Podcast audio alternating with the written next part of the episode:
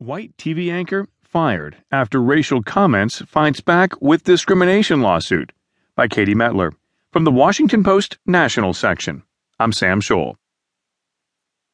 In March, a white award winning broadcast news anchor in Pittsburgh posted on her professional Facebook page what she claimed was a heartfelt call to action on the perceived black on black crime epidemic in the United States, particularly in the city she'd covered for almost 20 years.